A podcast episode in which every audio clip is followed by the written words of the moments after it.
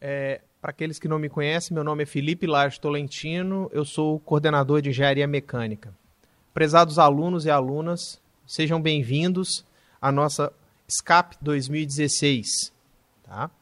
É, hoje nós teremos a mesa redonda, a conferência dos cursos de Engenharia Mecânica, Engenharia Aeronáutica e Engenharia Civil, que foram convidados. Sejam todos muito bem-vindos.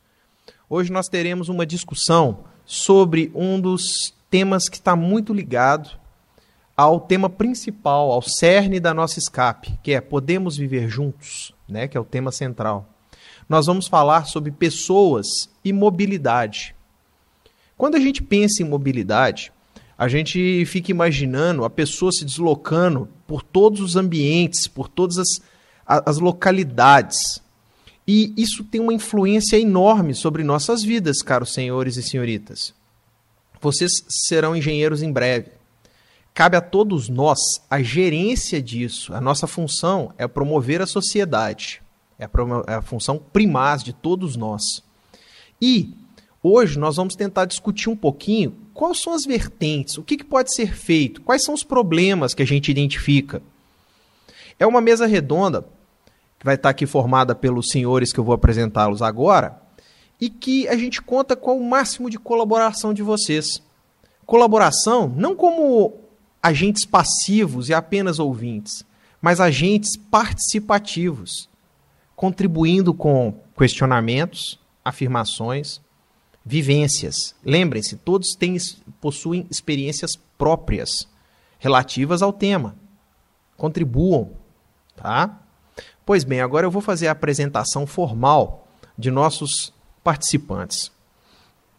O tema de hoje, a mesa redonda, é Pessoas e Mobilidade.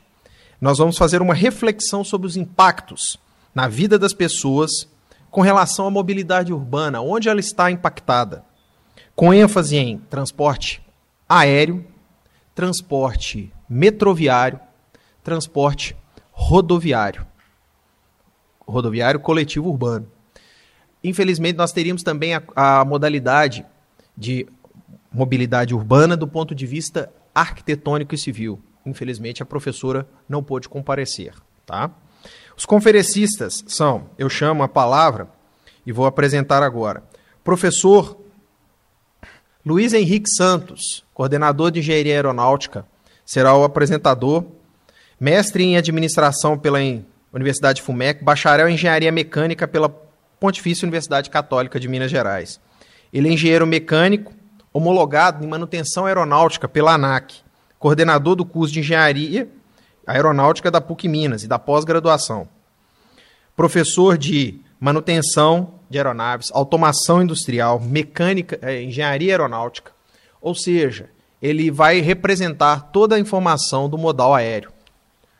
Convido também o, prof, o professor Francisco José Freitas Lopes, graduado em Engenharia Elétrica, com ênfase em Sistemas Eletrônicos pela PUC Minas, especialista em Engenharia de Segurança do Trabalho, da FUMEC, especialização em Engenharia de Processos pelo IETEC e Engenharia Clínica pelo CEFET. Mestrado em Engenharia Mecânica, mestrando. Trabalha na C B T U há muitos anos, com a superintendência dos trens urbanos e a gestão de toda a frota. E o senhor Wesley Dias Santos, graduado em Engenharia... Desculpa, Wesley não, perdão. Wilson Ribeiro da Silva Júnior, graduado em Administração pelo U F M G. Servidor de carreira da, da TransCon de Contagem. Vai nos fornecer todas as informações sobre o modal dos coletivos. Agora eu vou dar a palavra a cada um deles para que apresentem primeiro o seu modal, nos deem uma explanação sobre todo o seu ambiente e depois a gente vai começar as nossas discussões a respeito do tema. Passo a palavra agora ao senhor Wilson Ribeiro da Silva Júnior, por favor. É, inicialmente, bom dia a todos. É... Quero agradecer ao professor Felipe Tolentino pela, pelo convite. É, fiquei muito satisfeito de saber o, o objetivo inicial, o objetivo principal desse, desse evento. É, podemos viver juntos. É, tem a ver com a inclusão social.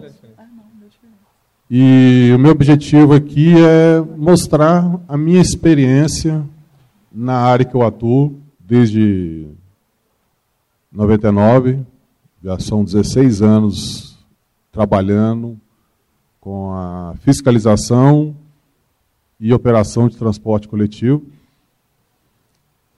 E mostrar para vocês a necessidade que nós temos de investir mais na mobilidade, na acessibilidade. Nós temos muito que caminharmos ainda. Bom, aí está um, como se fosse uma linha do tempo da regulação sobre acessibilidade. Começou no ano de dois mil, é, com, a lei, com as duas leis federais, e tanto, aliás, melhor dizendo, ambas elas, procuram, elas tiveram o objetivo de promover a acessibilidade. Até então, no Brasil, não se tinha nenhuma regulação que norteasse essa questão da acessibilidade. E começou de forma bem, bem devagar, com, com é, obrigação de colocar é, espaços reservados para deficientes ou pessoas com mobilidade reduzida. E essas leis foram consolidadas pelo decreto, que foi aí que ganhou o grande, em dois mil e quatorze, dois mil e quatro, que ganhou mais proporção. E o, o Inmetro, que é um instituto de grande valor, ele é, o, é, na minha concepção, é o principal órgão que impulsionou o crescimento das questões referentes à acessibilidade, porque eles criaram um comitê, né, um comitê, um comitê brasileiro de acessibilidade, que eles começaram a pesquisar e, e publicar portarias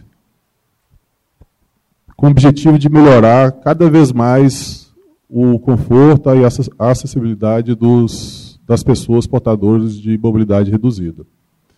Eu não vou me ater a cada uma, mas é interessante, quem, quem se interessar, vocês vão ver que é uma linha de tempo mesmo. Começa desde o momento, igual eu falei, que era somente com a preocupação de reservar espaço, depois com é, prazos e regras de adaptação dos ônibus, e depois é, limite do tempo, limite para adaptar e começar a fabricação. Porque no ano de dois mil não se tinha frota de ônibus adaptada. Então, é, para que fosse atendida as exigências dessas três Esses três, das duas leis do decreto, foi feito estudos para fazer a adaptação da frota.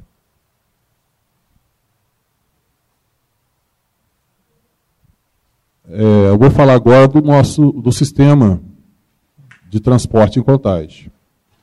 Contagem tem uma característica diferente de Belo Horizonte. O transporte público É, por ônibus urbano, ele não é exclusivamente gerenciado pela Prefeitura de Contagem, através da TransCon. É, a maior parte da cidade é atendida pelo sistema metropolitano.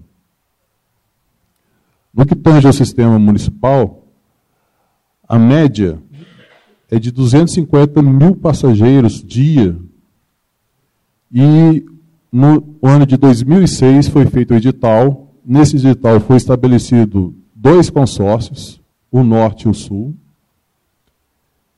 e atualmente são cinquenta linhas.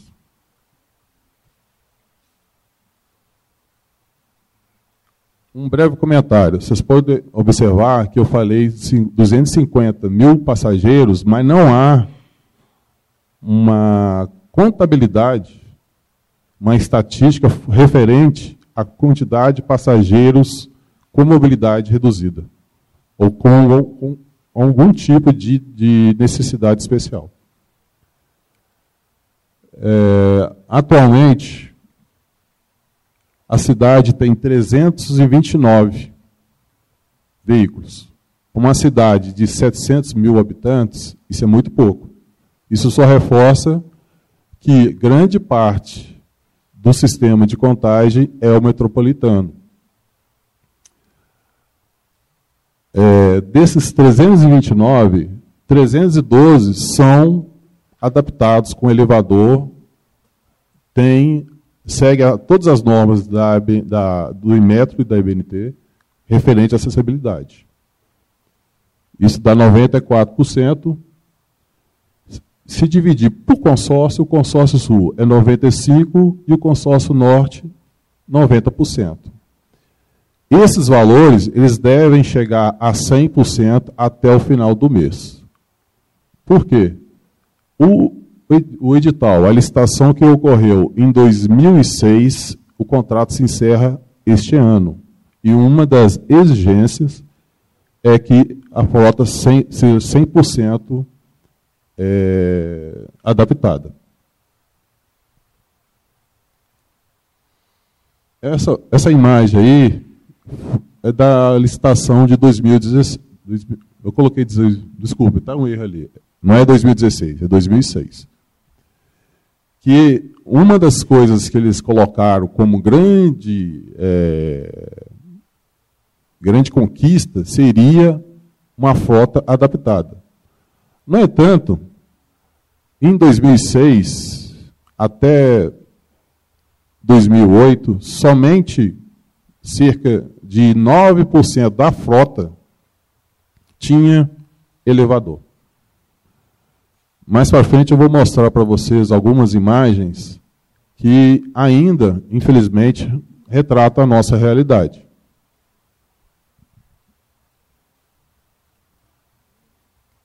Esse é o exemplo.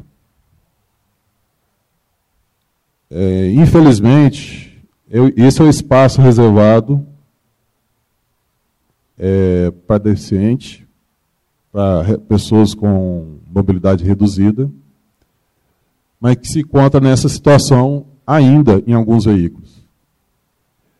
Ele ganhou um apelido pejorativo, Chiqueirinho.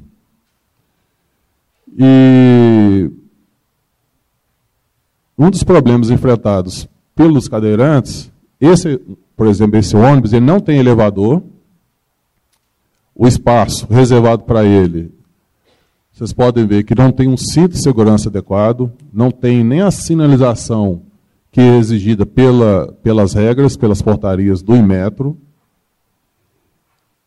e, portanto, não tem nenhuma segurança para o usuário com mobilidade reduzida. E quando há superlotação, os demais utilizam esse espaço para É, circular pelo ônibus, né? Esse é um outro exemplo idêntico. Vocês podem ver que só tem, somente há uma barra lateral, não há nenhum espaço reservado para o acompanhante, não tem espaço também previsto para o cão-guia. Porque quando a gente fala acessibilidade, todo mundo às vezes só pensa no cadeirante. Não, é para todos, todos os tipos de, de deficiência, né? Por isso que as resoluções, as portarias do Inmetro, elas verificam a questão do idoso. Cada vez mais a população brasileira está com a, com a faixa etária mais alta, né? A expectativa de vida está aumentando, a população idosa vai ficar... está ficando cada vez maior. E outros tipos de, de questões para o deficiente visual, né? A campainha é de botão, com, com, com a identificação em braille. É, tem empresas que já estão fazendo desenvolvimento de colocar sinais sonoros. Já tem uma empresa, já até fornece, sinais sonoros para... a pessoa que tem deficiência visual, que através de um aplicativo ela sabe que se o ônibus está aproximando, e dentro do ônibus ela vai saber se o ponto que ela tem é, como destino está se aproximando. Esse é um exemplo que tem até a cadeira para uma pessoa, por exemplo, com deficiência visual, que queira ter, estar com seu cão-guia, mas o cinto de segurança está danificado, a presilha não está não tá completa, está danificada. Bom, eu falei de exemplos ruins. Esse já é um exemplo é, real de, de, de perfeito estado. O elevador completo, vocês podem ver que tem o adesivo, aquele adesivo é universal, para identificar a acessibilidade. Ao fundo, não sei se dá para visualizar, tem o adesivo com indicação de prioridade.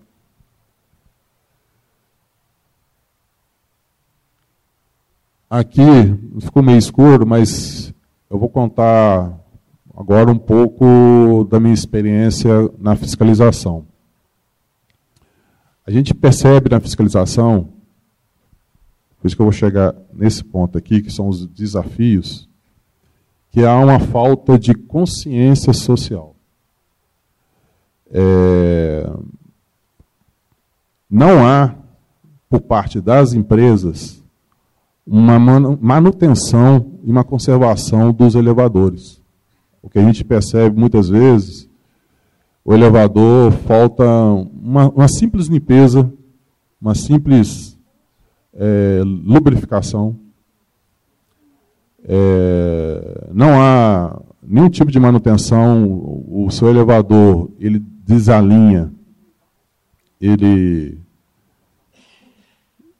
ele não é reparado. A outra questão que nós verificamos referente aos prestadores de serviço é a falta de treinamento dos seus prepostos. Muitas vezes o, o, o cobrador ou motorista ele não sabe manusear o equipamento. Ele também não é orientado que não é somente o cadeirante que tem direito a usar o elevador, é qualquer pessoa com mobilidade reduzida. Hoje, eu tô, na TransCon, estou lotado na Central de Monitoramento e Transporte Coletivo. E uma das funções da Central de Monitoramento é receber reclamações, sugestões e prestar informação ao usuário. Teve um caso que nós tivemos que repassar e, e tivemos que é, resolver, era uma senhora que já tinha por volta de sessenta e cinco anos e ela tem um problema sério de lordose. E o motorista não aceitava utilizar o elevador. E a frota de Contagem, ela é, não, não tem é, veículo com piso baixo. Então, o que deixa o, o, o degrau mais alto ainda, mesmo aproximando da guia da calçada, ficava muito alto para essa senhora. Nós tivemos que ir até o local, advertir o motorista, a empresa foi advertida, tivemos que pedir à assessoria jurídica da TransCon que emitisse um parecer obrigando que as empresas orientassem aos motoristas e cobradores que não é somente o cadeirante que, que tem o direito de utilizar o elevador. É, outra questão as, que nós percebemos que muito há um, há um jogo de empurra-purra. O motorista fala para o cobrador, o cobrador joga para o motorista. É, ninguém quer É, tem boa, boa vontade em colaborar. Às vezes eles preferem é, carregar o cadeirante do que acionar o elevador. É, mais para frente eu vou mostrar um, um vídeo que vocês vão identificar, é, vocês vão ver a dificuldade do usuário. Então, os senhores, senhoras, senhoritas que estão aí, é, formando em engenharia civil, engenharia mecânica e outras áreas que, que, que estão direcionadas que vão poder enfrentar essa questão da mobilidade, eu acho oportuno que vocês reflitam o quanto que vocês podem colaborar com isto. Nos projetos, né? É, por exemplo, elevador, tem mais de um tipo de elevador. É, hoje no mercado há uma predominância, mas uma das dificuldades também é, é mais de um tipo de elevador. Tem elevador que o controle remoto ele é conectado por um cabo ao equipamento, ao elevador.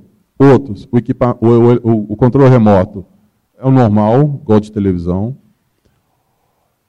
E muitas vezes você chega para fiscalizar, o motorista não sabe onde está o controle.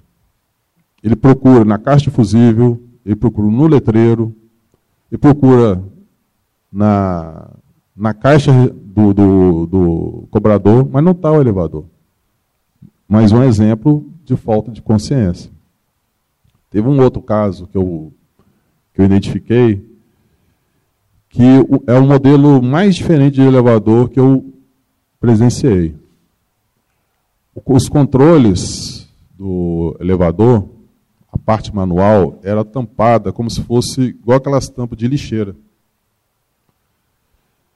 E era trancada com o cadeado. Quando eu vi o cadeado, eu assustei. Um cadeado. Mas por que do cadeado? Ah, porque tem muitos vândalos que podem acionar o, o elevador. Tá, tudo bem. Então, por gentileza, era uma operação para a gente verificar o estado de conservação do ônibus e um dos itens que é verificado é o elevador. A chave se encontrava na garagem. Então, eu falei com o motorista, então você nunca aciona o elevador. Você não pega nenhum passageiro. E isto era em Nova Contagem. Nova Contagem, para quem conhece Contagem, está na divisa com Esmeraldas. De, da divisa com Esmeraldas até o centro, até, é, até o metrô, que é o principal ponto de, de destino de Contagem. Será que ele não pega nenhum passageiro? E eu já escutei muita piadinha de, de, de motorista, colaborador. Parece que ele não vai envelhecer, parece que não conhece ninguém que tem algum problema, né? Então, é, a gente sempre pede a colaboração das empresas que façam o treinamento, o que é complicado. O último item que eu quero abordar é a infraestrutura. Essas questões de acessibilidade, elas que eu mencionei ali, é, refere-se... Todos os assuntos que vão ser abordados, a questão do ferroviário, rodoviário, aero, aeroviário, mas também ao mobiliário urbano. E a gente vê que, quando a lei surgiu, as cidades não eram adaptadas, e muitas ainda não são adaptadas. Então, esse é um, esse é um grande desafio. As cidades estão ainda se adaptando a essa questão de acessibilidade. E muito se foca nas áreas comerciais. Mas na área, na, na periferia, não tem nenhum tipo de, de preocupação em fazer esta questão de acessibilidade. Esse é um outro desafio. A, a inclusão, esse bem para todos, tem que, que englobar a cidade como um todo. Eu vou mostrar para vocês o vídeo.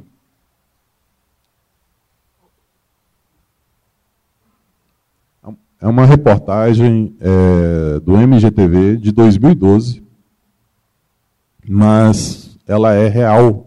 Ela é como se fosse feita, se ela tivesse sido feita ontem, infelizmente, a gente teria essa mesma, essa mesma experiência.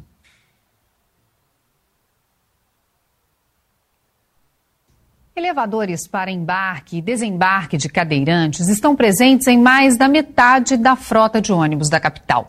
Mas equipamentos que não funcionam e motorista des... motoristas despreparados não ajudam deficientes que querem exercer o direito de se movimentar pela cidade. É o que mostram os repórteres Cristiane Leite, Henrique Estênio e Glaucio Nogueira. Bom, estou no ponto de ônibus esperando o noventa e quatro dez. O ônibus veio sem elevador.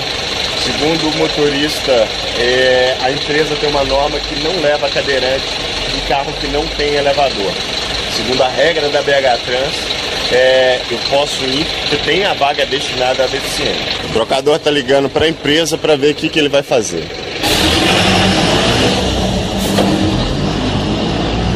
E não me levou. Não me levou. Sandro fez o registro pelo celular e motivou esta reportagem. O elevador está quebrado e, e eu não posso ir, o motorista não me ajuda a subir, não? Pode esperar o outro, não, gente? Uai, que... O outro ônibus não demora, mas...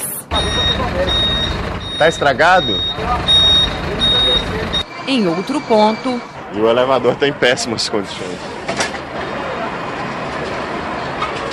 A cobradora tá tentando acionar o elevador, mas parece que tá com algum problema ali. Bom, o elevador funcionou... Desceu novamente, mas não chega até aqui. Não chega até aqui, não chegou nem a descer até o chão. E aí, não vai ter jeito mesmo, não? Depois de quase três minutos, o veículo vai embora. Esse é um dos problemas mais comuns no dia a dia de Sandro. O ônibus para muito longe do meio-fio, assim não tem jeito de embarcar.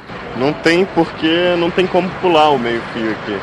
O motorista está fazendo uma manobra, vai tentar estacionar mais rente aqui da calçada. Vamos ver se o Sandro consegue embarcar agora.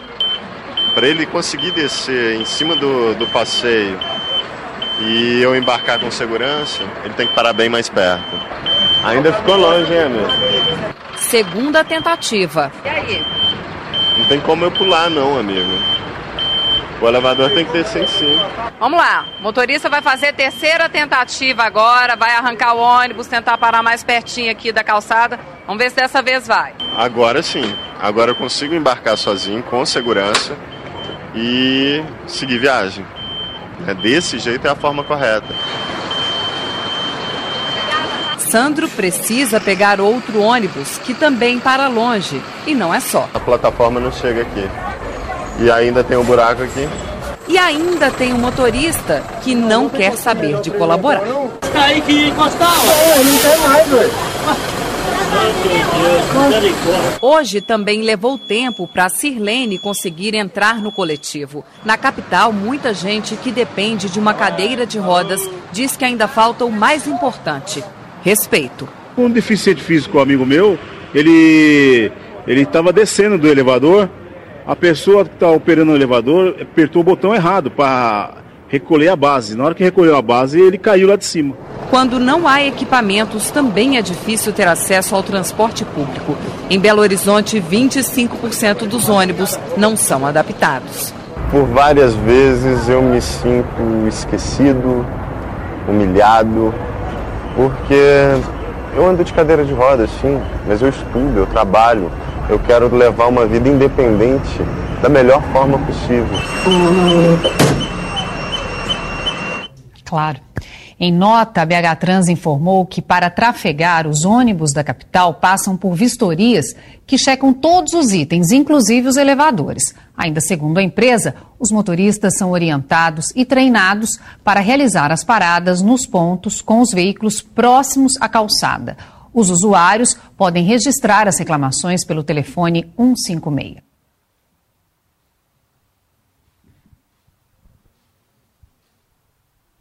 Bom, o, essa reportagem ela resume o que eu disse e eu peço atenção pela fala final do cadeirante, do Sandro. Né? Da mesma forma que a gente quer fazer as nossas, as nossas atividades, estudar, trabalhar, ir para um lazer, todos também que têm algum tipo de mobilidade, algum problema de mobilidade, quer executar. Então, cada um de nós, na nossa atividade, a gente tem que procurar a garantir e a preservar o direito deles. No meu caso específico, como eu sou servidor na área de fiscalização, a minha atuação, em conjunto com meus colegas, é fazer com que é, melhore essa prestação de serviço. E, no caso dos senhores, como futuros engenheiros, é, acredito que seja uma questão é, interessante é desenvolver outros equipamentos que tenham menos dificuldade em adaptar com a, com a, a cidade e que a cidade seja é, readequada para todos. É, obrigado e estou aberto a questões futuramente. É... Obrigado, senhor Wilson. Agora.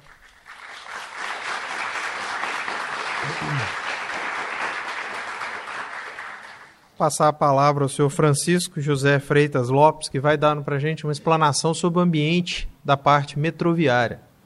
Depois eu passarei para o professor Luiz e aí sim nós começaremos a discutir os assuntos, porque vocês vão ver, eles são totalmente integrados. Por favor.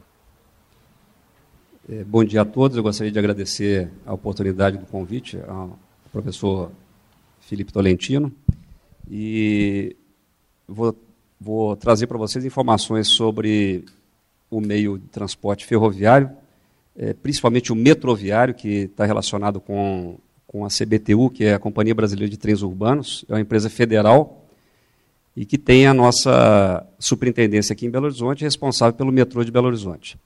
Eu vou apresentar... Não, não, eu, vou, eu prefiro ficar em pé, inclusive.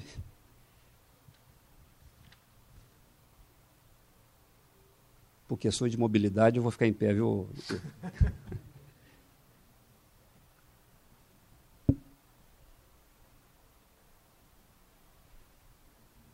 pode apagar a luz aqui, por favor? É... Nós vamos comentar um pouco sobre esse meio de transporte que é o metro ferroviário, é, tentando distinguir realmente a, a, a função desse modal, diferente do rodoviário ou aéreo ou, ou qualquer outro tipo de, de, de transporte, considerando a característica do transporte. Cada, cada modal tem uma característica diferente. No caso do metrô, Esse, esse modal ele é próprio para características de transporte de alta capacidade.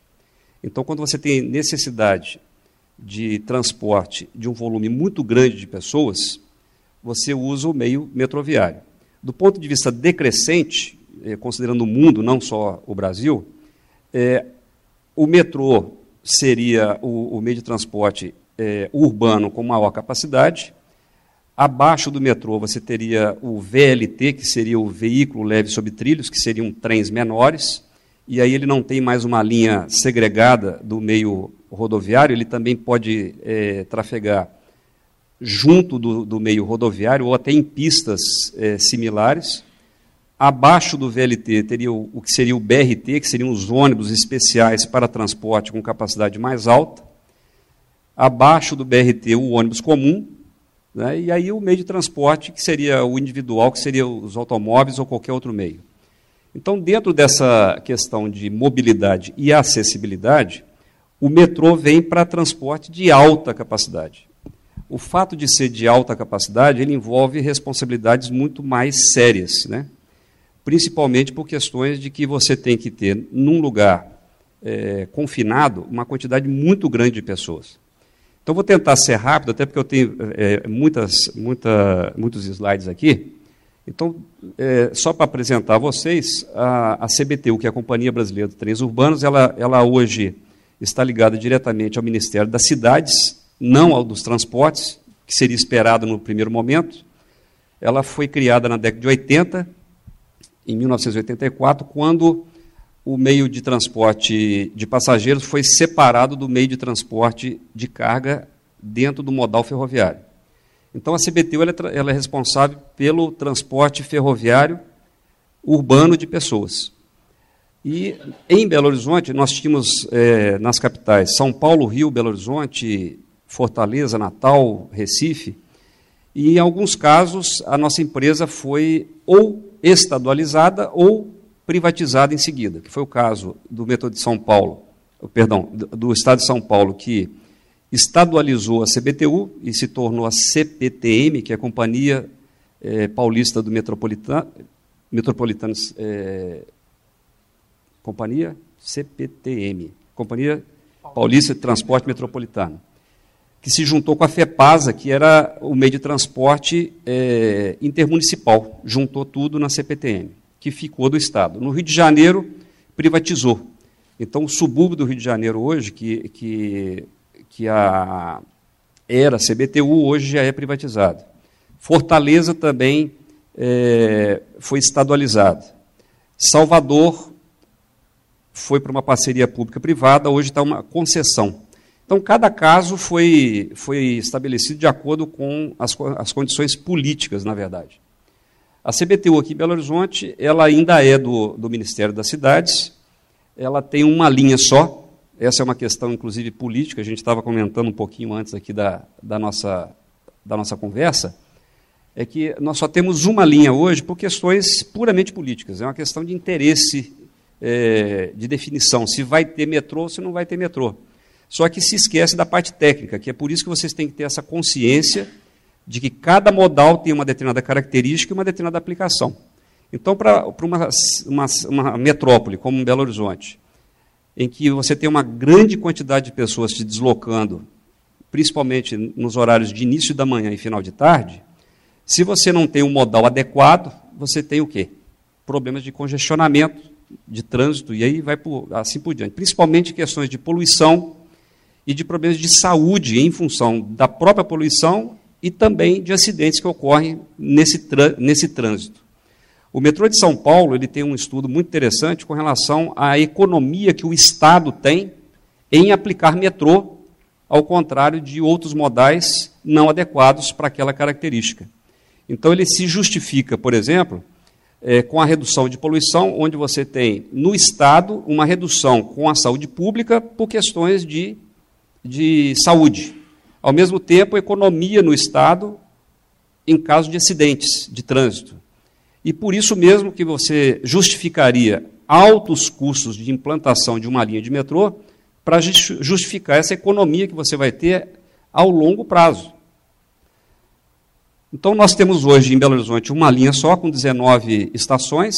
Ela vai da região Oeste, que é da, da estação Eldorado, em Contagem, até Vilarinho, que está na região Norte.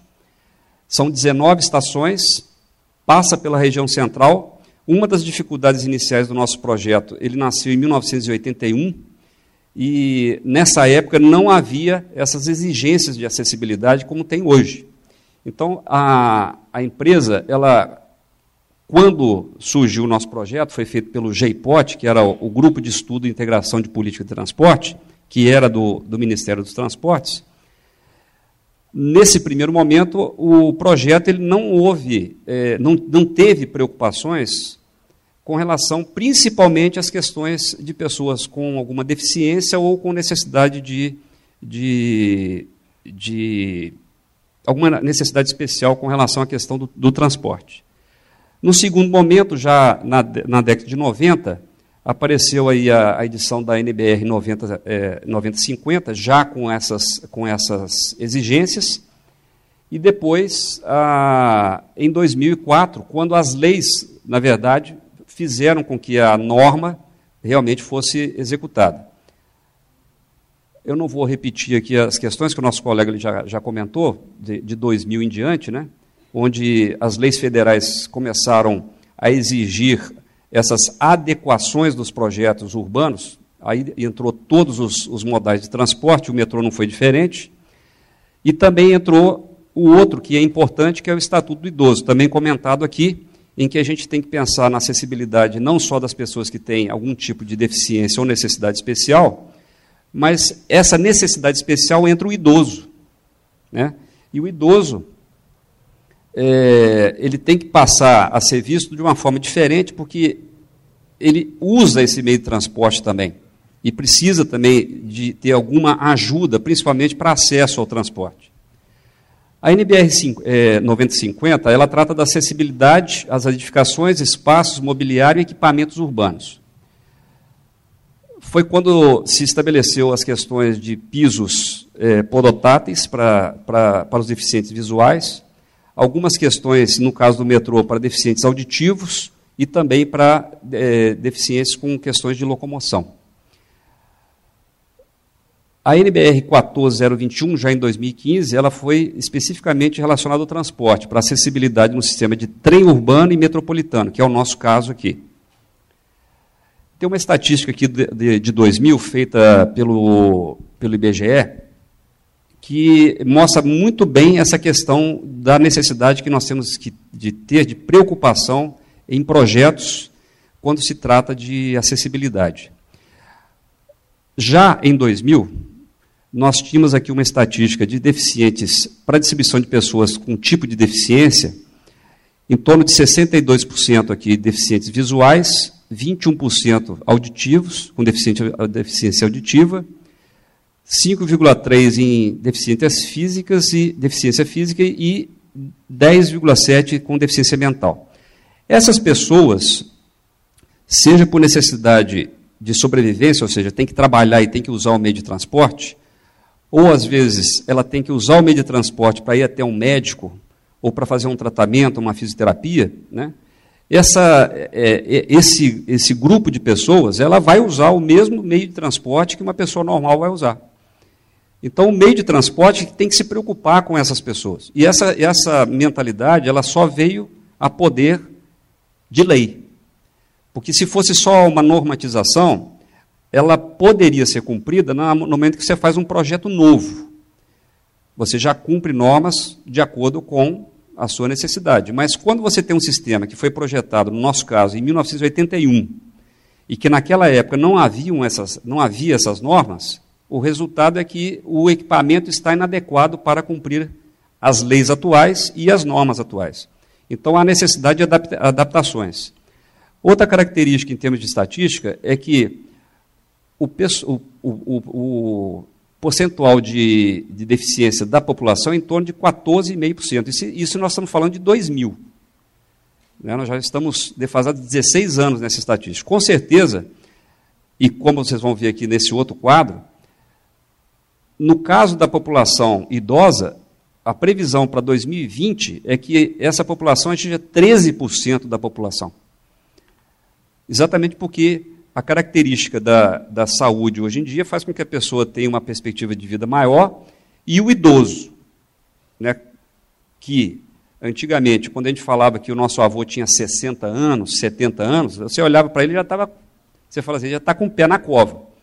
Hoje, você pega pessoas com até oitenta anos e que têm plena atividade física em termos de não só trabalho, que é possível ter, nós temos professores com mais de oitenta anos, mas também pessoas que têm características de, é, mesmo não trabalhando, de facilidade de querer viver.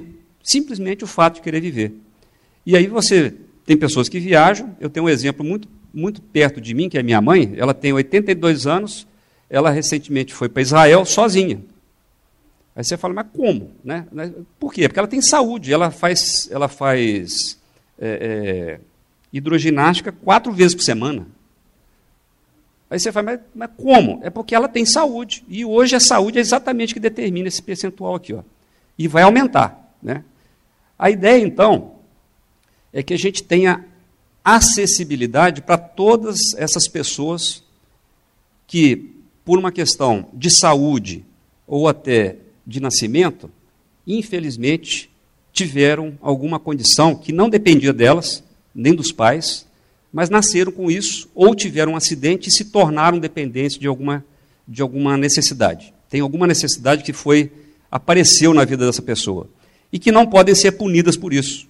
Essa é a consciência que a gente tem que ter. A pessoa, ela tem uma dificuldade que, se ela pudesse escolher, jamais escolheria essa dificuldade. E como isso não é uma opção, a gente tem que entender e atender a essas necessidades. Então, como engenheiros, nós temos que pensar que temos que criar projetos que concebam a acessibilidade de todos, todos, com todas as dificuldades. Então, hoje, as nossas estações que foram projetadas lá na década de oitenta tiveram que ser adaptadas. E aí a questão é, como fazer essas adaptações? Pega-se a norma e vamos começar a adequar. Como vocês viram lá no início, a, o nosso projeto é de oitenta e um, em noventa e quatro aparece a norma exigindo projetos adequados com acessibilidade, e depois, em dois mil e quatro, a lei que faz a regulamentação disso.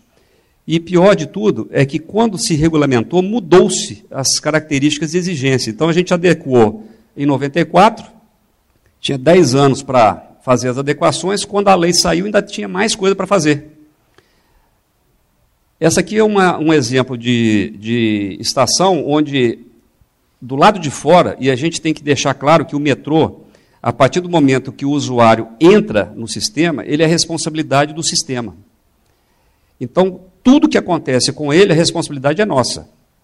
E por isso que a gente tem que tomar conta dele e fazer com que ele entra, entre e saia da forma mais rápida possível e da forma mais segura possível.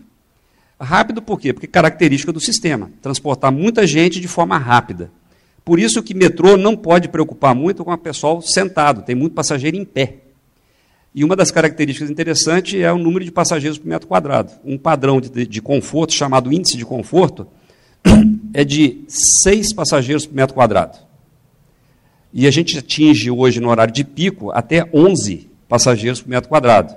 É aquele caso que, quando um tira o pé do chão, o outro não consegue voltar com ele para lá, porque alguém já colocou o pé no lugar dele. É assim que é. A característica é transporte de massa. Então, é diferente de outros transportes. Já existe adequação, então, de, de sanitários, já pensando no usuário de cadeira de roda. Nós já temos também os bicicletários, que são aquelas pessoas que moram numa distância intermediária, que não, que não dá para ir a pé, mas também não justifica a questão do ônibus, principalmente por questão de custos, né? Apesar das passagens integradas. É, essas estações é, de oitenta e um até noventa e quatro tiveram, tiveram adequações de acessibilidade, mas em dois mil e quatro tiveram outras. Então, a gente tinha é, já o cumprimento de normas colocando rampas de acesso, mas essas rampas não tinham os, os pegamãos. Hoje, elas já vêm com, elas tiveram os pegamãos instalados. A mesma coisa das escadas. Nós tínhamos pegamãos com um diâmetro, do, um tubo de, de sete vírgula cinco centímetros, que era o que exigia a norma na época. Agora, a gente já tem que ter um outro pegamão com um diâmetro menor, porque você tem que conceber que a pessoa pode ser uma pessoa pequena que tem a mão pequena. Então, ela não consegue segurar num tubo de sete vírgula cinco centímetros, tem que, a norma foi se adequando, e nós tivemos que nos adequar novamente, trocando todos os pegamãos de todas as estações. São dezenove estações, então o custo sempre é muito alto. A, as rampas de estação que também não tinham é, pegamãos, está aqui o exemplo de adequação novamente. Aqui tem uma estação que não tinha acesso de rampa, teve que ser criado o acesso de rampa. Teve algumas rampas que inicialmente tinham uma inclinação de dez por cento e a norma mudou para oito vírgula setenta e cinco por cento, se não me engano. Então, existia a rampa, mas a rampa agora não está na, na, na inclinação adequada. E aí, vale a pena mudar a rampa ou investir em outro tipo de acesso? Os sanitários todos tiveram que ser adequados. A gente tem sanitários do lado de fora das estações e tem alguns dentro das estações. Então, a, tem alguns casos, inclusive, que a, a limpeza e o, e o acesso é terceirizado. Então, também tem a preocupação com fiscalização desse tipo de serviço. É, aqui eu estou mostrando o centro de controle, não é o nosso, é um, uma das linhas do metrô de São Paulo. O que, que é o, o centro de controle operacional? Quando você tem um, um sistema metrô, você tem que ter uma centralização de informação. Todo o sistema tem que ter as informações centralizadas para que as decisões sejam feitas de forma unificada. Você não pode ter uma estação tomando atitude independente do sistema. Então, o Centro de Controle Operacional ele reúne todas as informações do sistema para poder tomar as decisões e fazer o controle de tráfego e de pessoas, né? Tanto do, dos horários, cumprimento de horários, como também acesso às estações, e controle de tráfego. Esse aqui é um dos C C Os, que é da C P T M, que é muito maior, e essa aqui sim é na, a sala do nosso C C O. Vocês podem observar que uma das coisas que, que existe no centro de controle é a questão de circuito fechado de T V. Dentro do C C O, eles têm acesso à visão de todas as estações e, mais futuramente, a, a, a médio prazo, nós teremos as, visu- a, a, as imagens de dentro dos trens para o C C O. O metrô de São Paulo já tem isso já. Né? O, o C C O já tem acesso, inclusive, às imagens internas do trem. Aqui é um, um, um dos, dos, dos, uma das salas operacionais dentro das estações, em que a sala operacional ela tem um supervisor que ele também tem acesso às imagens de todas as, todas as câmeras da estação, incluindo as plataformas.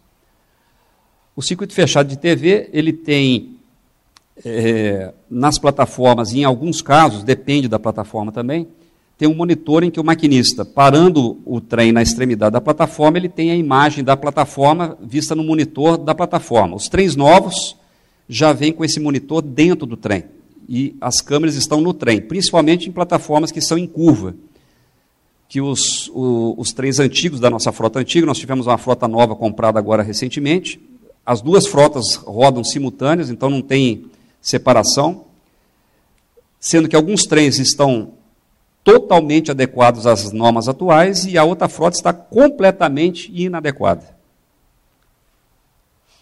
O sistema de sonorização, para questões de avisos normais e também em casos emergenciais, onde as estações têm o sistema de sonorização nas plataformas e o trem tem sistema de rádio de comunicação com o C C O e sistema de sonorização interno do trem.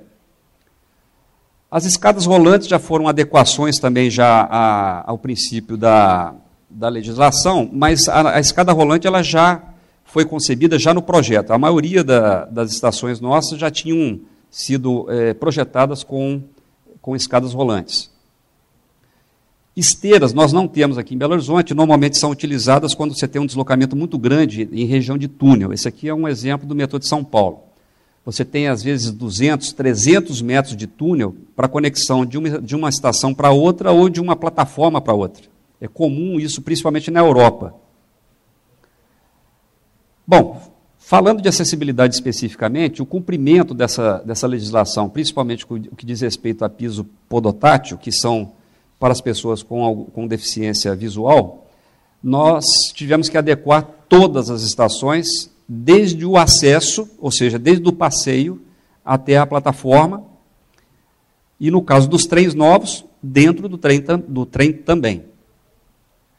É, nós já fizemos alguns testes, né, para que, os, que o, o, o, o portador de deficiência visual possa ter é, mais independência. Isso significa que ele poderia ter painéis em braille para indicar as estações, a sequência das estações e também um mapa tátil dentro da estação. Isso foi só um teste, a gente ainda não tem isso implantado, mas já está em andamento. É, aqui mais um exemplo que a gente tem de, de piso podotátil e escada, seja com escada rolante ou fixa, para acesso, tanto de chegada quanto de saída de plataforma. Aqui já a adequação da plataforma, ela tem, é, no caso aqui são, são duas adequações, uma é o piso podotátil e a outra é essa faixa amarela que delimita a posição do usuário com relação ao embarque. Essa aqui é a Estação São Gabriel, vocês podem observar que realmente é um trabalho muito grande de implantação e de adequação. Os elevadores que vieram depois, exatamente por essa dificuldade de, de acesso a, a usuários de cadeira de roda, em que, por incrível que pareça, né, essa dificuldade ela já existe desde quando implantamos o metrô, que sempre teve a pessoa com a cadeira de rodas. E aí o que se fazia na época? A gente é responsável pelo usuário do momento que ele entra na estação até a hora que ele sai.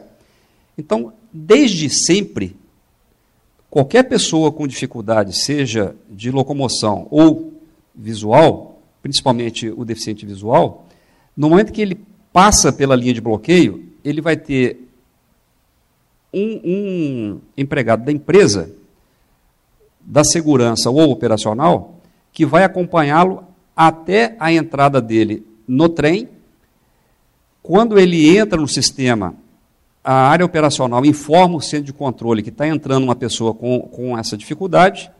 O centro de controle comunica a estação de destino e, no momento que o trem para na estação de destino, vai ter uma pessoa da operação que vai estar lá para receber essa pessoa do trem e levá-lo até do lado de fora da estação. Isso sempre foi assim, independente de norma, a, o metrô sempre teve, esse, teve essa, essa função. Mesmo com os elevadores, hoje a gente também acompanha a pessoa desde a entrada até a entrada no elevador, acompanha até a plataforma. E nos trens antigos, o, o, próprio, o próprio operacional colocava a cadeira dentro, da cadeira dentro do trem. Os trens novos, eles já vieram com algumas modernidades. Esse aqui é um exemplo da, da, da retirada e colocação do, do cadeirante. Mesmo que não haja necessidade, porque vocês podem observar que o vão entre a plataforma e o trem normalmente são distâncias pequenas, tem casos de plataforma em curva que essa distância aumenta, mas independente da necessidade, sempre vai ter uma pessoa da segurança junto. Por dois motivos, uma por questão de responsabilidade e outra por questão também de tumulto, porque às vezes você pode ter, num horário de pico, um volume muito grande de pessoas e que nem sempre o pessoal dá preferência para a pessoa que tem dificuldade. Então, o nosso... o nosso é, responsável operacional vai acompanhar da entrada até a saída.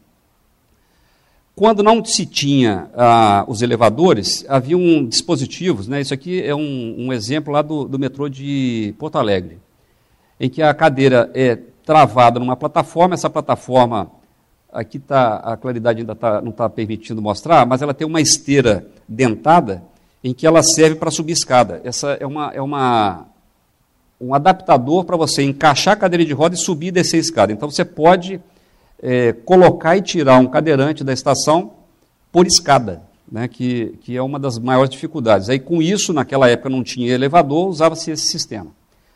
A questão também de segurança em plataformas. As plataformas não podem ter um guarda-corpo para proteger as pessoas.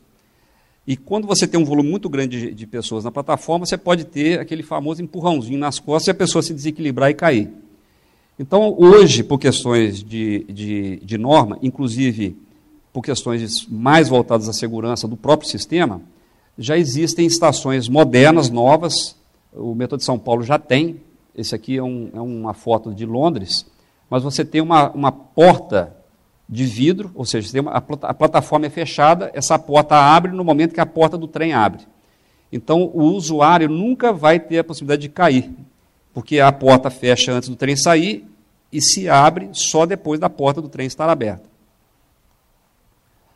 Essa é a nossa frota antiga, é chamada Série novecentos, é um projeto de oitenta e um, oitenta e dois, na verdade ele começou a ser entregue em mil novecentos e oitenta e quatro, os primeiros trens, e a operação começou no início de oitenta e seis.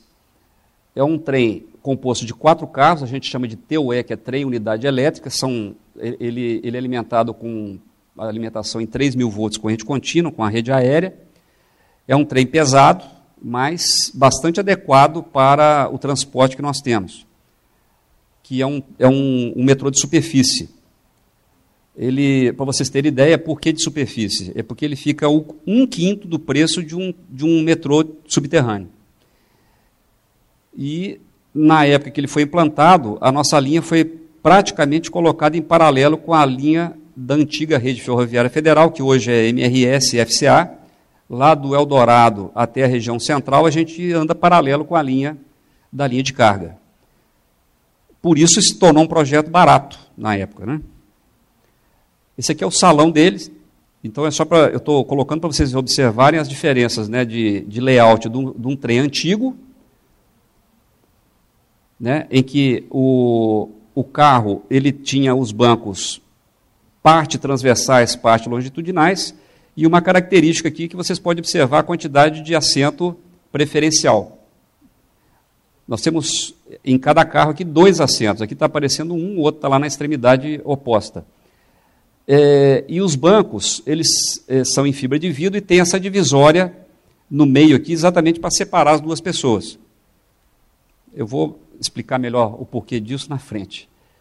Os carros são vedados, são fechados, E essa aqui é a Série mil, chamada Série mil B H, do projeto dois mil e doze, que foi entregue agora, o último trem entrou em operação em março desse, desse, desse ano.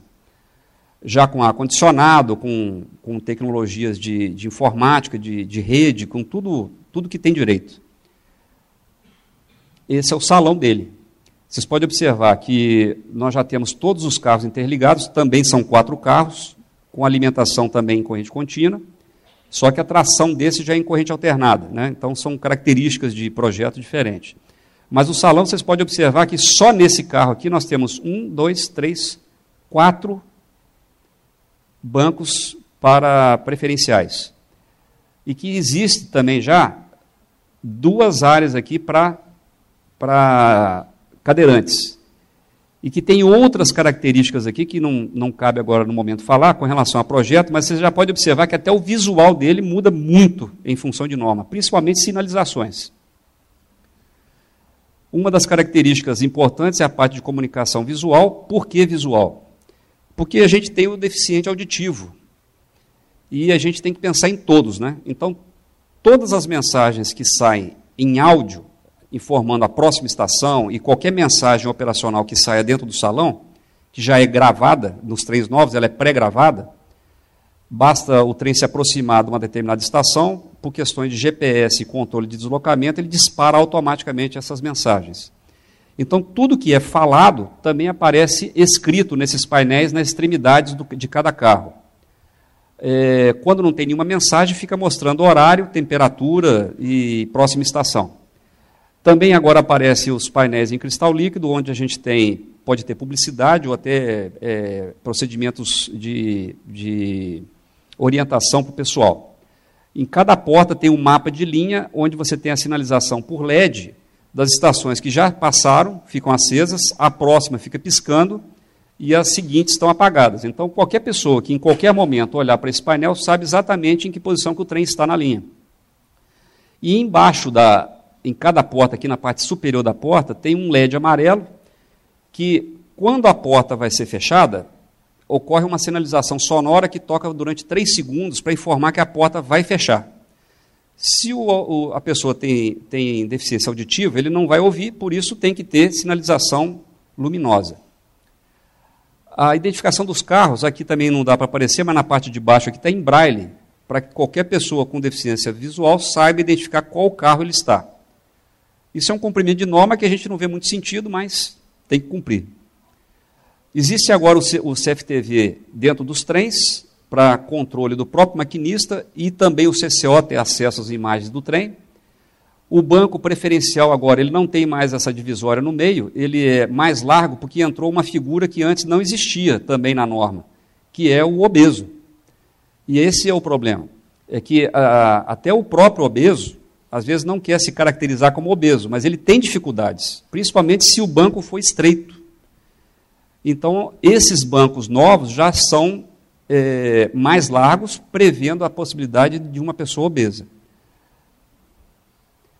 O, o, o usuário de cadeira de roda, ele tem uma área específica para ele. Dentro dos trens novos são quatro espaços, são os, são os carros da extremidade. Todos os portadores de necessidades especiais são colocados sempre no primeiro carro, e como o trem vai num sentido e volta no outro, então os carros da extremidade são os carros especiais para esse tipo de pessoa. Então a operação sempre leva as pessoas com dificuldade para o primeiro carro. O trem novo tem espaço para duas cadeiras de roda, com um cinto de segurança, ele tem um interfone exclusivo aqui para ele, tem o botão de emergência e tem o botão para ele indicar para o maquinista qual estação ele quer descer. Então, se o trem para, ele aperta o botão, é um botão azul, que indica para o maquinista que ele vai descer. Os no... O trem novo ele tem um botão verde e o azul. Por que esse botão verde e o azul? O azul é claro que é para o cadeirante, e o verde é porque, como esse trem tem ar-condicionado, é, no horário de pico não faz muito sentido, porque todas as portas têm que abrir e fechar, não tem problema. Mas no horário de vale, quando normalmente se espera que não haja necessidade de abrir todas as portas, para evitar é, desperdício de energia, principalmente troca de calor do ar-condicionado, então você vai abrir só as portas que sejam necessárias abrir. Então você deixa para o usuário apertar o botão para que a porta abra. Então no horário de pico, ah, nós ainda não estamos utilizando esse sistema porque nós estamos com o trem cheio o tempo todo. Nós transportamos hoje, em média, duzentas e dez mil pessoas por dia. E o que acontece? O sistema hoje não está sendo usado porque você tem que abrir todas as portas. Então, isso foi isolado, mas a, na Europa, que tem muita questão, tanto para quente como para frio, na época de inverno ou de verão, o trem só abre porta, o maquinista, na verdade, ele não abre a porta, ele libera a abertura de porta e o próprio usuário aperta o botão ou, ou aciona uma alavanca na porta que ela abre e só aquela porta que tem necessidade de ser aberta que vai ser aberta. Economia de energia do ponto de vista de troca térmica. O trem novo ele já vem com uma rampa embutida, que fica abaixo da porta, que ela é escamoteada e encosta na plataforma para que o cadeirante possa passar pelo vão da plataforma sem nenhuma dificuldade. Apesar de que, hoje, nós colocamos e retiramos a cadeira de dentro do trem. Então, é, é, um, é um acessório a mais para cumprimento de norma. É, em termos de acessibilidade, hoje o trem novo tem interfone em que você, a qualquer momento, pode acionar o maquinista para dar uma informação, seja de emergência ou por alguma necessidade especial. Tem também o botão de emergência que, no caso do trem novo, eu vou mostrar mais na frente, ele informa para o maquinista uma condição de emergência e automaticamente o circuito fechado de T V daquele carro que foi acionado aparece para o maquinista. No trem antigo, o botão de emergência é freio de emergência, ele para o trem. No trem novo, ele informa para o maquinista uma condição de emergência e o maquinista decide se vai ou não parar o trem. Porque parar trem fora de plataforma é muito perigoso e, muito, e, e o risco é muito grande, principalmente do pessoal abrir as portas e descer na linha com o tráfego na linha ao lado. Então, evita-se ao máximo parar trem fora de plataforma. O trem novo, em termos de acessibilidade, ele tem portas de um metro e sessenta de largura, são trinta centímetros mais larga do que o antigo. É, nós temos as portas exclusivas de emergência, sinalizadas com, com placas refletivas, que se houver apagar todas as luzes, aquele, aquela sinalização fica fluorescente. Os bancos dos, do, dos prioritários ficam ao lado das portas de emergência. Inclusive, isso foi uma mudança de projeto, nós, nós pedimos a mudança de projeto. O próprio fabricante não se preocupou em colocar o, de, o, o banco preferencial perto da porta de emergência. Do ponto de vista do projeto original, ele estava distribuído ao longo dos carros. Porque eles imaginaram o seguinte, o pessoal se distribui. Mas quando, quando nós fizemos a análise do projeto, a gente pensou exatamente na condição da emergência. Se você tiver uma emergência, e o, vamos supor que tivesse um, um idoso lá na extremidade do carro, e a porta de emergência está aqui, ele teria que esperar todo mundo ser evacuado para ele sair. E ele vai ser o que vai ter mais problema para sair, principalmente em termos de mobilidade. Então, é uma mudança de projeto que, a princípio, parece ser básica, mas a própria fábrica do trem não tinha concebido. É para vocês terem ideia de que a mentalidade do engenheiro, na hora de projetar, ele tem que se colocar na, na posição do usuário com necessidade. Questões de abertura de emergência, né, que eu não vou é, me delongar nisso. A, a porta de emergência, então, ela tem toda a sinalização e está e tá relacionada tanto com o cadeirante quanto o banco preferencial.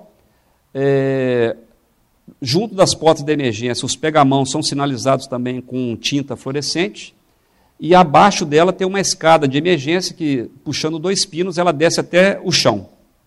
Nos trens antigos, nem escada tem. Se tiver que descer uma pessoa, uma pessoa normal mesmo, para descer do trem na linha, é um metro e sessenta de altura. Então, a pessoa teria que pular, vocês imaginam isso. Para não pular, tem que trazer a escada da estação. Que o trem pode estar numa posição intermediária, pode ter um quilômetro de distância da, da estação até o trem. Então, os trens novos já foram concebidos com escadas de evacuação. É, o trem antigo tem um botão de emergência no fundo de cada carro. O trem novo tem um botão de emergência junto de cada porta. Cada carro tem oito portas. Então, essas, essas adequações, a preocupação com as condições emergenciais e operacionais, elas têm que levar em conta a, levar em conta a necessidade do usuário.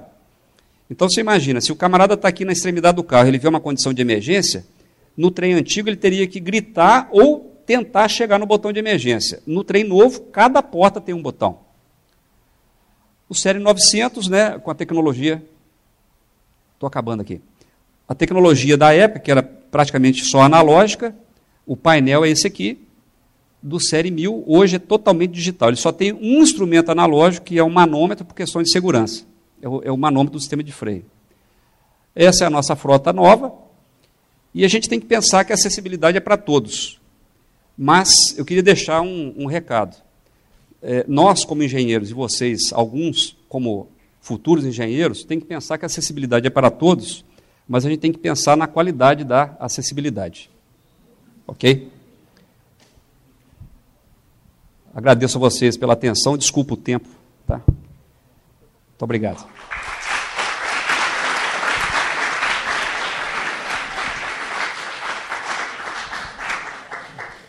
É, obrigado, senhor Francisco. Agora passar a palavra para o Luiz Henrique. Pessoal, bom dia. É um prazer imenso estar aqui na SCAP falando para vocês sobre o modal aéreo. Agradeço, professor Felipe, pelo convite. Bem, estou vendo o pessoal da aeronáutica aqui na frente, engenharia civil, eu acho que está ali, se eu não me engano. Né? Mecânica está aí também, tem outras, outros alunos e convidados. Bem, eu vou começar a minha... A minha palestra, vamos dizer assim, de trás para frente, já pegando um gancho no que o Francisco falou com relação a projeto. Tem diversos engenheiros, aqui, ou futuros engenheiros, melhor dizendo, né?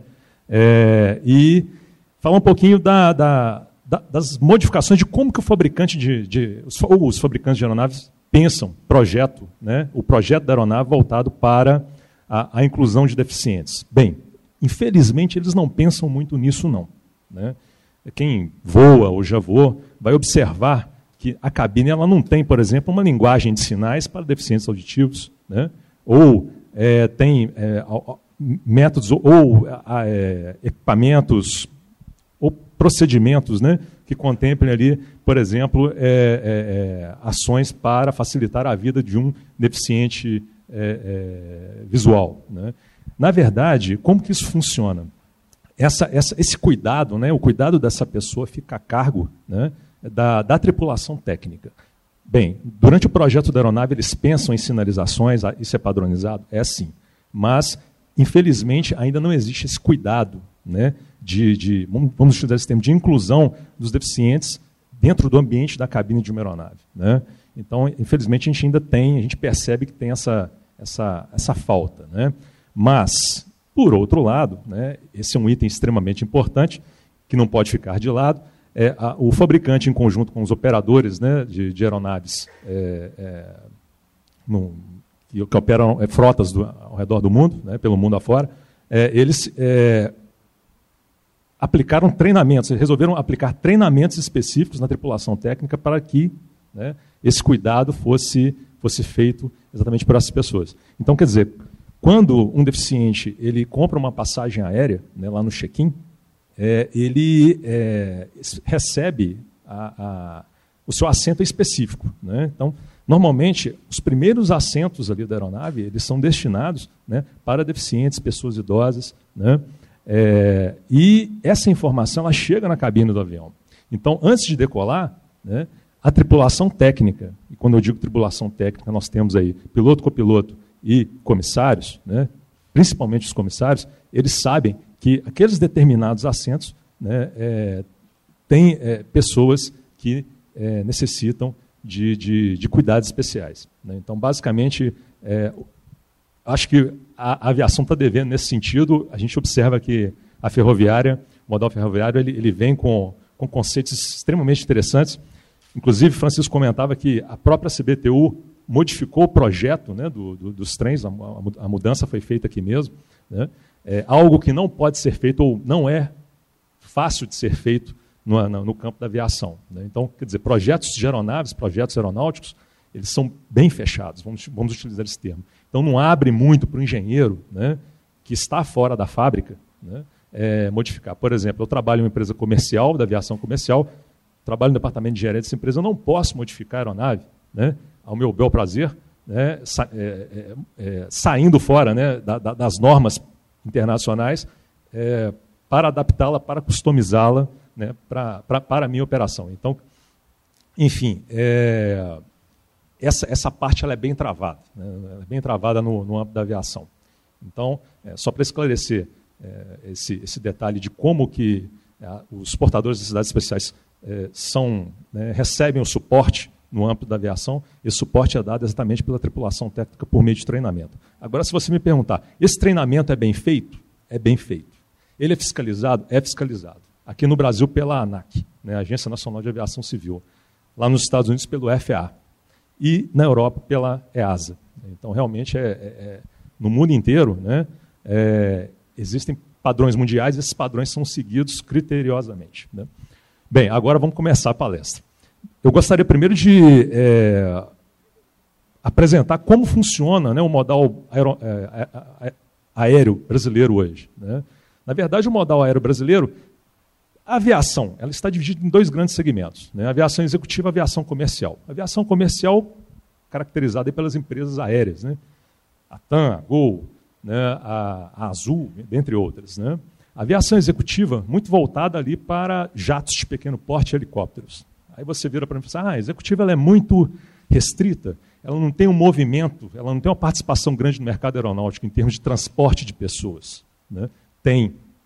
É, Recentemente saiu um estudo informando que é, São Paulo é o primeiro corredor aéreo de helicópteros do mundo, ou seja, é a cidade, né, dentre outras é, grandes cidades, Nova York, né, é, dentre outras, né, mundiais, é, capitais, grandes capitais mundiais, é, é, o, é o principal corredor de helicópteros, ou seja, tem o maior fluxo de helicópteros, né, dentre outros no mundo. Então, é, a aviação executiva ela vem muito...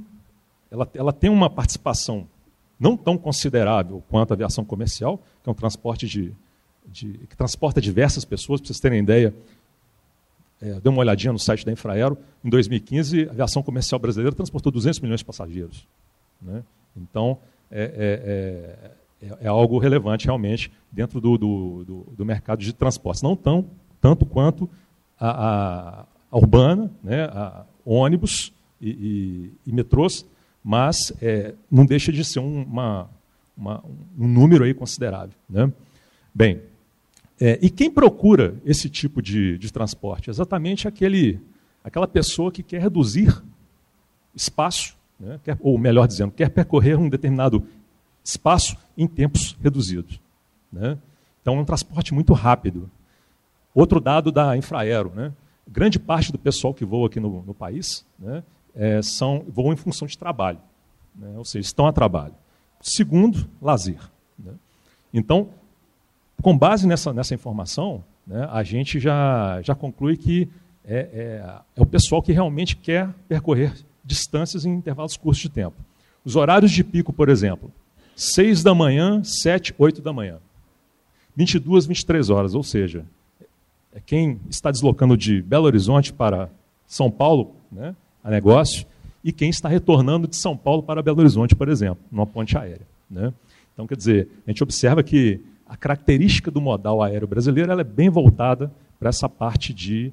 para quem está trabalhando, né? Quem trabalha. Interessante ressaltar que, já falando de modelo de negócio também, algumas empresas aéreas, elas começaram, elas enxergaram isso por meio dos dados, né, estatísticos, e passaram a, a fechar parcerias com empresas, com diversas empresas, no sentido de, olha, eu transporto os seus executivos, né, e te faço um preço menor de passagem. Então, quer dizer, as empresas hoje elas estão de olho nesse, nos números, né, exatamente pra, para traçarem é, melhores, é, é, melhores gestões, de, melhorar a gestão de negócio, né?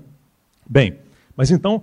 Nós temos a executiva e temos a comercial. A comercial muito voltada para o transporte, né, de, vamos utilizar esse termo, grandes massas, e a executiva muito voltada, mais específica, né? Uma outra característica da, que difere a executiva da, da, da aviação comercial é exatamente a possibilidade de, a flexibilidade que a aviação executiva é, permite, né? Então, por exemplo, eu quero sair daqui de Belo Horizonte e quero ir para o interior do estado.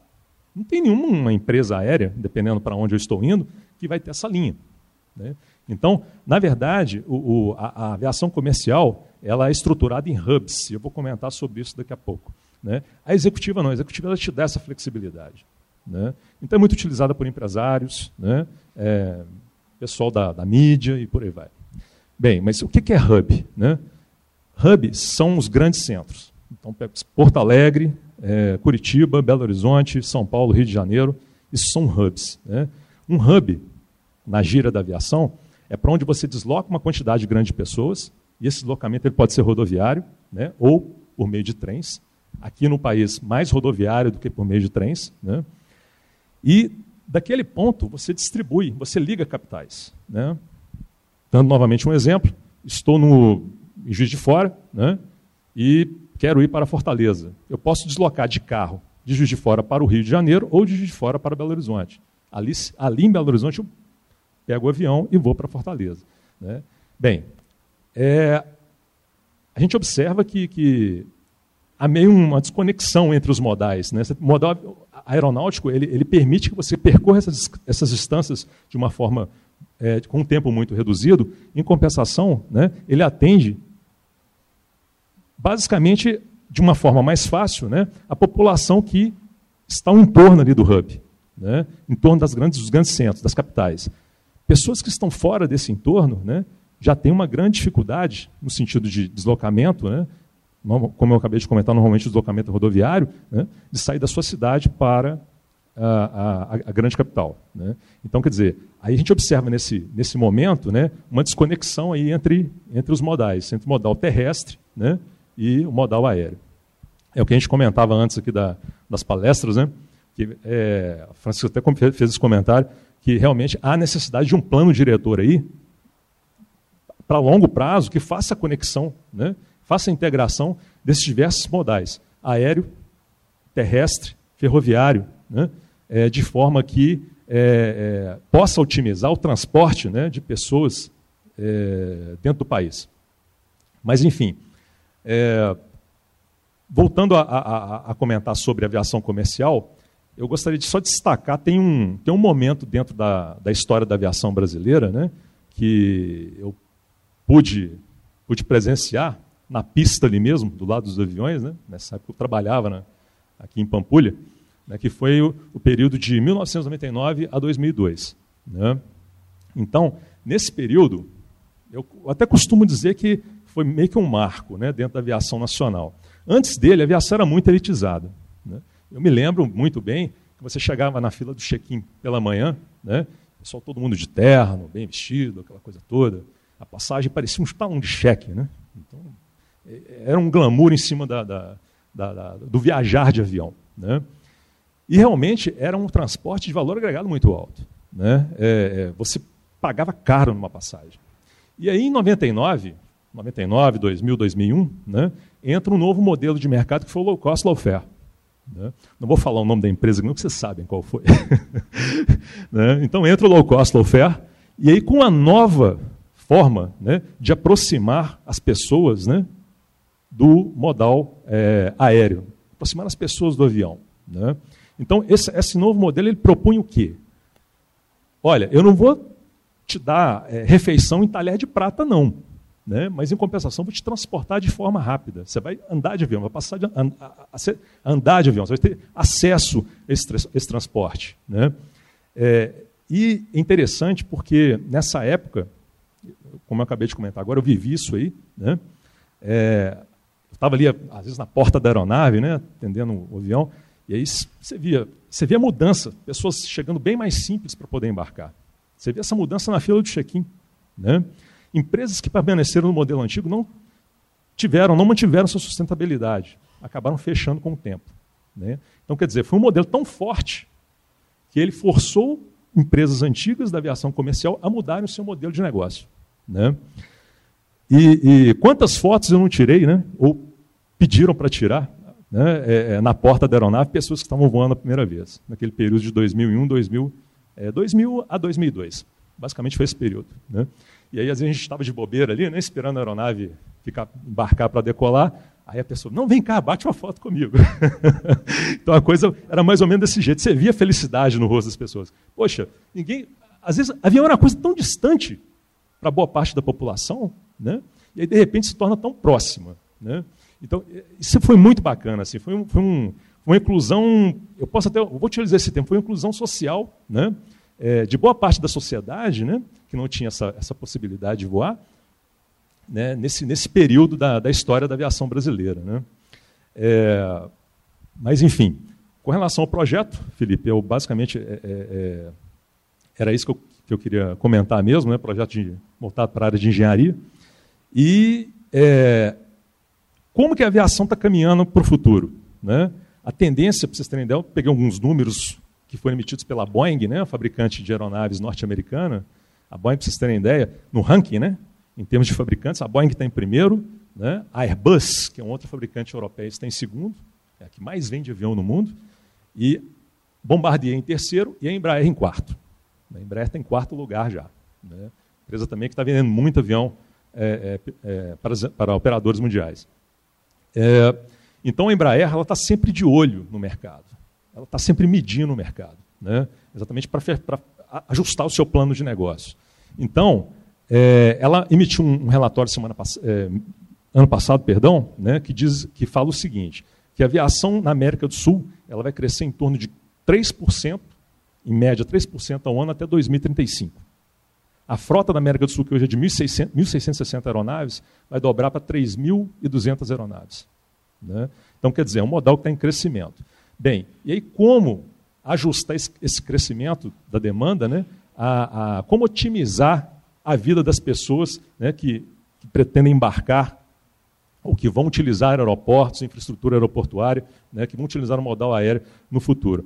Há uma tendência muito forte, né, atualmente em utilizar tecnologia para isso. Então, se a gente observar, por exemplo, comparar os aeroportos na década de é, oitenta, final de oitenta, noventa, e hoje, você vai observar que existe uma, uma, uma tecnologia bem, muito bem aplicada, né, tanto nos terminais quanto do ponto de vista de comunicações, ou seja, estreitar o aeroporto ou a empresa aérea do próprio passageiro. Né? In loco, na, na infraestrutura, a gente observa a, a instalação de é, leitores a laser, né? A gente observa a melhoria dos processos ali do fluxo de passageiro, né, dentro do próprio aeroporto. A gente observa a expansão também, né, da, da, da infraestrutura aeroportuária, se bem que aqui para o país eu acho que isso está chegando tarde demais.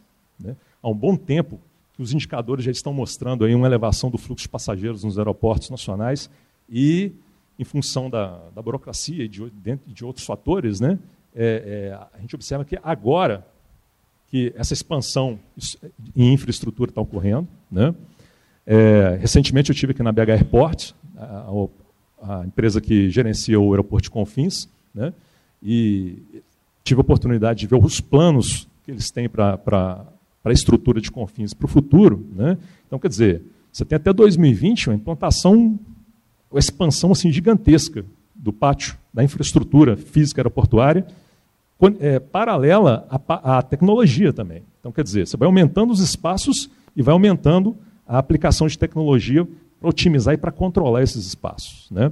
Então, por trás da tecnologia embarcada na infraestrutura aeroportuária, nós temos a elevação da segurança, né? É, então, por exemplo, nos Estados Unidos, para vocês terem uma ideia, aqui também já, já é possível isso, né? A câmera pega a sua face, pega o seu rosto, passando pelo corredor, você consegue identificar pelo sistema, né, integrado, é, se aquela pessoa é uma pessoa que pode colocar em risco a segurança de voo ou não.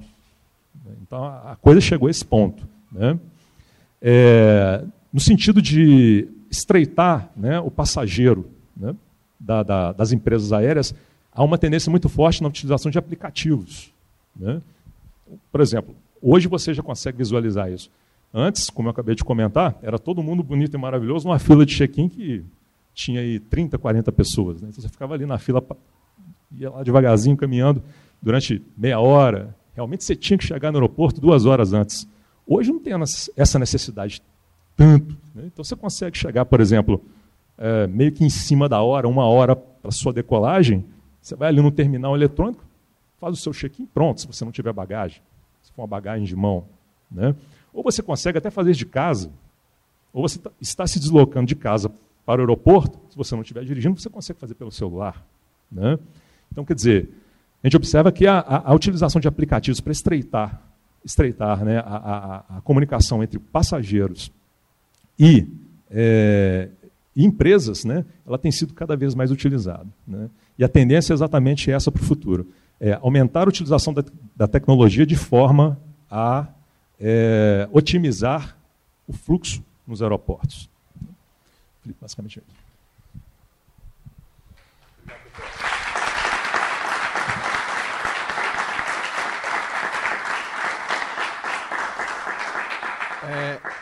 Obrigado às palavras, né, do professor Luiz.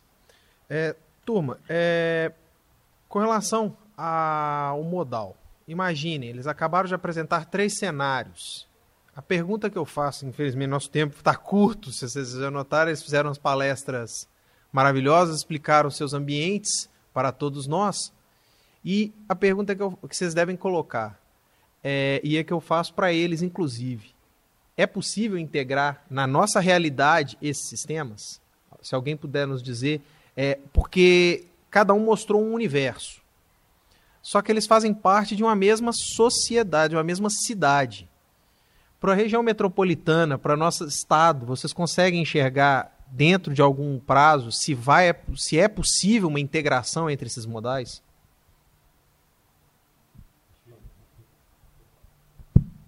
Vou começar falando. Como, a gente, como eu comentei agora há pouco, eu acho que é necessário realmente um plano de integração, né? A gente, o que a gente observa hoje é que há, os modais estão sendo trabalhados meio que de forma espaçada, né? Não há, não sent, falando de forma direta, É, não sentaram à mesa para fazer essa integração. Então, você, por exemplo, você vê um, o modal aéreo aqui em Minas, né? O, recentemente, o, a Codemig ela entrou com, com um plano de ligação das cidades, de pequenas cidades, né? Cidades do interior, melhor dizendo, ao aeroporto da Pampulha. Ou seja, para uma boa parte, doze cidades, melhor dizendo, boa parte não, doze cidades do interior de Minas, já é possível você pegar um avião e, até Pampulha, e de Pampulha, que é o hub, né? No caso, deslocar até Confins, e de Confins, né, sair de Confins para uma outra capital. Então, quer dizer, reduz tempo, né? Agora, para as demais cidades, essa, esse deslocamento ainda é feito é, por meio de, de estradas, né? Então, eu vejo assim, que há necessidade de... Mas isso é um plano isolado da, da, do modal aéreo, né? É, o que eu observo é que é, falta sentar à mesa para fazer esse ajuste integrado. O meu comentário é aproveitando também a, a, a fala do Luiz com relação a essa questão da, da década de oitenta, que o acesso ao avião era muito restrito e por, até por consequência também que a, a área de um aeroporto exige um espaço muito grande, normalmente os aeroportos são colocados de forma distante do, do centro da cidade, com algumas exceções que são os aeroportos menores, né? Mas como essa necessidade ela, ela foi mudando, né, e o acesso foi mudando a, a questão do, do transporte aéreo, é, de uma forma geral, hoje se estuda nos grandes centros, né, a aplicação de, de transporte de massa para os aeroportos e dos aeroportos para a região central. Então já tem alguns aeroportos no Brasil, é o caso de, de Porto Alegre, por exemplo, que já tem uma linha, lá não é metrô, é um chamado aerom aeromóvel, que é um, um, um meio de transporte até é, é bastante interessante, ele é, a propulsão dele é por ar comprimido, mas foi feito um protótipo, funciona bem, mas para transportar um volume maior de pessoas entre o aeroporto e a região central. O metrô de São, o metrô de São Paulo, que também já é um, uma das maiores metrópoles do mundo, já, já está com um projeto de uma linha ligando o aeroporto de Cumbica, em Guarulhos, para a região central, visando exatamente esse público que hoje tem um volume muito maior, né, que antigamente não se justificava colocar uma linha de metrô para isso, era atendido só por ônibus. Então, hoje, nos grandes centros, né, e a gente vê no, no, nas grandes capitais do mundo, que normalmente você tem uma linha de metrô específica ligando a região central da cidade ao, ao aeroporto. E aqui, é, infelizmente, em Belo Horizonte, já, já houve até a, o comentário com relação a essa questão, tanto para atender a cidade administrativa, como expandindo até o, o aeroporto de Confins, mas, é, do ponto de vista é, de decisão política, ainda não aconteceu. E, e não está sendo discutida nenhum, nenhum tipo de expansão para o lado do, do aeroporto, ainda, né? E, inclusive, as, as linhas que, estão, que foram discutidas, que seria o ramal para a região do Barreiro e a ligação Pampulha-Centro, elas estão estacionadas, né? Elas, existe o projeto e está tudo paralisado. Mas, do ponto de vista de, de interligação de modal, é uma tendência de, de haver necessidade, assim, a necessidade já existe de ligação de grandes aeroportos que estão mais afastados através de metrô. Wilson, se eu não me engano, aproveitando, pegando o gancho do, do Francisco, existe conexão aeroporto hoje, né? Que faz a ligação do centro para, para aeroporto de Confins aqui na região de Belo Horizonte, né?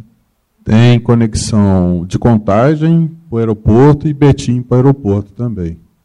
É, aumentou aliás, reduziu o tempo de deslocamento, é, muita gente não precisa mais utilizar veículo ou pagar táxi, então ficou mais acessível.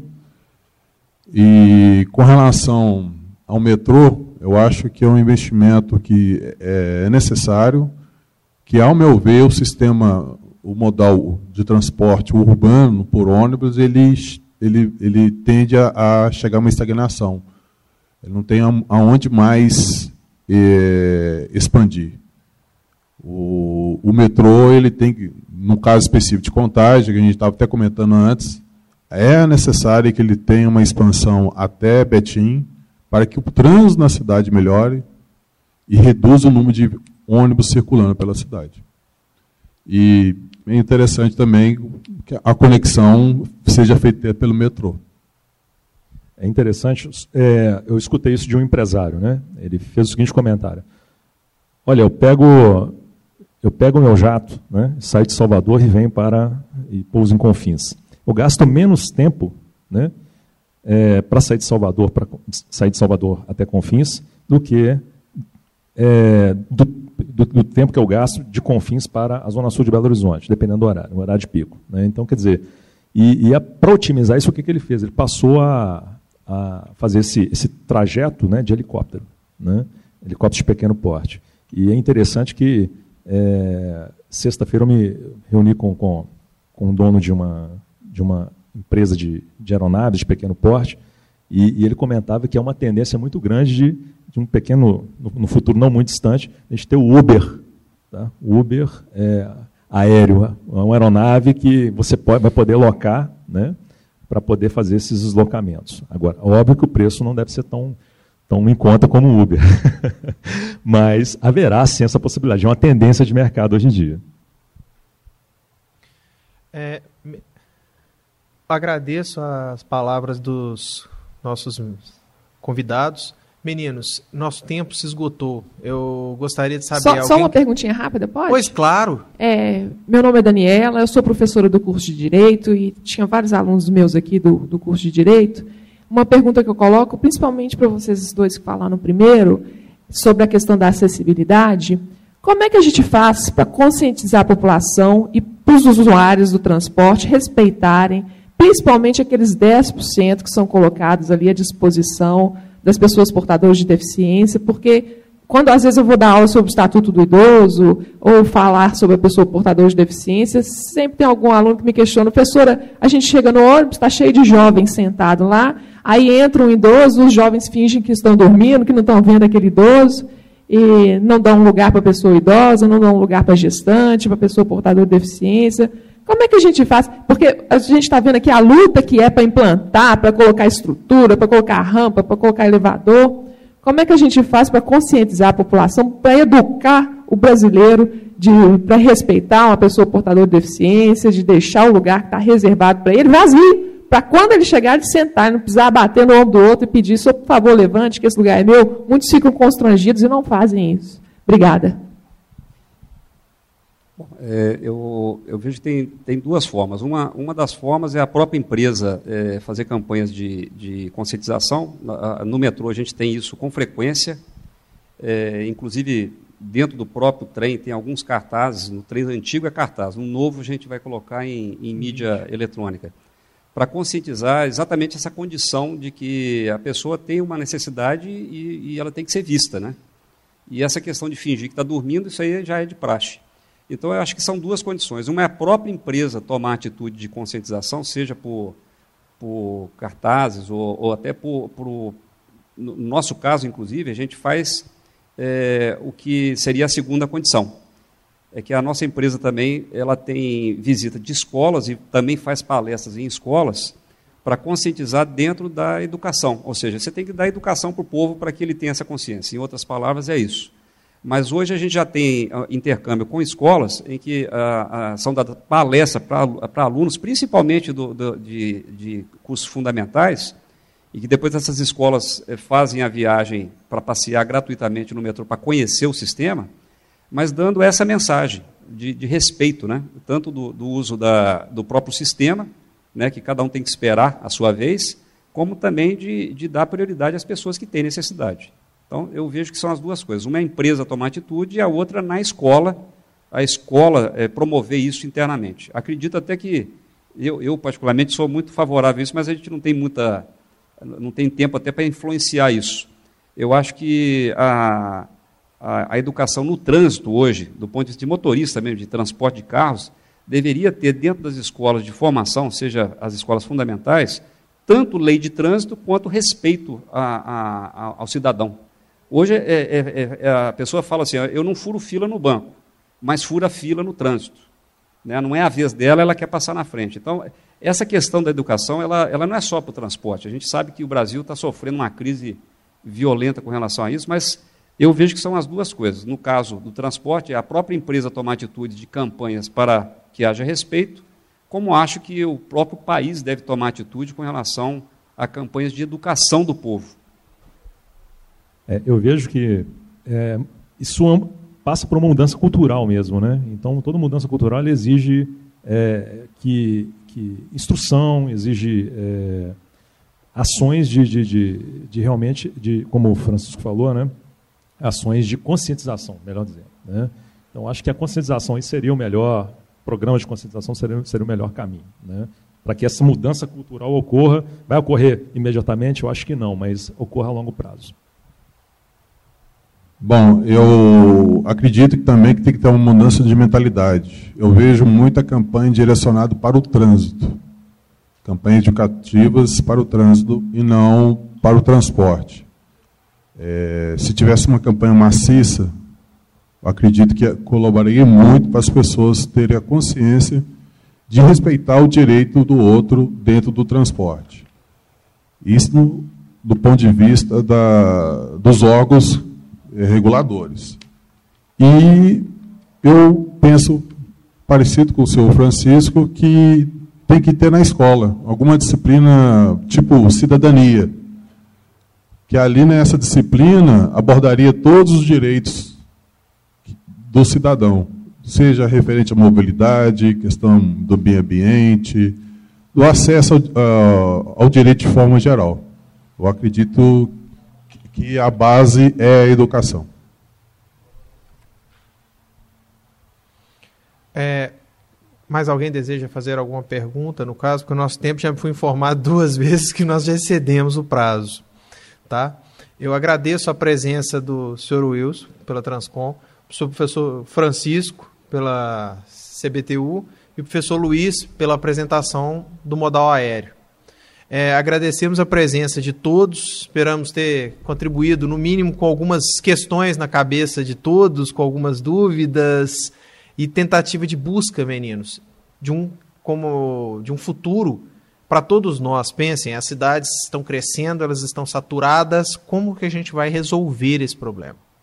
As pessoas estão aqui dentro e a cidade pertence às pessoas. Nós precisamos nos locomover, nós precisamos viver aqui dentro. Essa palestra, nós quisemos mostrar para vocês qual é a demanda, o que está aí, o que, que é necessário, como pensar. Tá? E como o próprio SCAP faz, não adianta querer pensar só em engenharia. Tem toda a parte de moral, de cidadania, como a pergunta da professora de Direito, tudo que foi mostrado por nós, pelos palestrantes aqui. Eu agradeço a presença de todos e, conforme solicitado, convido a todos a participar da próxima palestra que vai ter, que é a parte de relacionamento humano, que inclusive é o conflito de pessoas, no caso, que vai ter aqui, tá ok? A análise por um palestrante sobre o conflito de civilizações. Agradeço a presença de todos, um bom dia.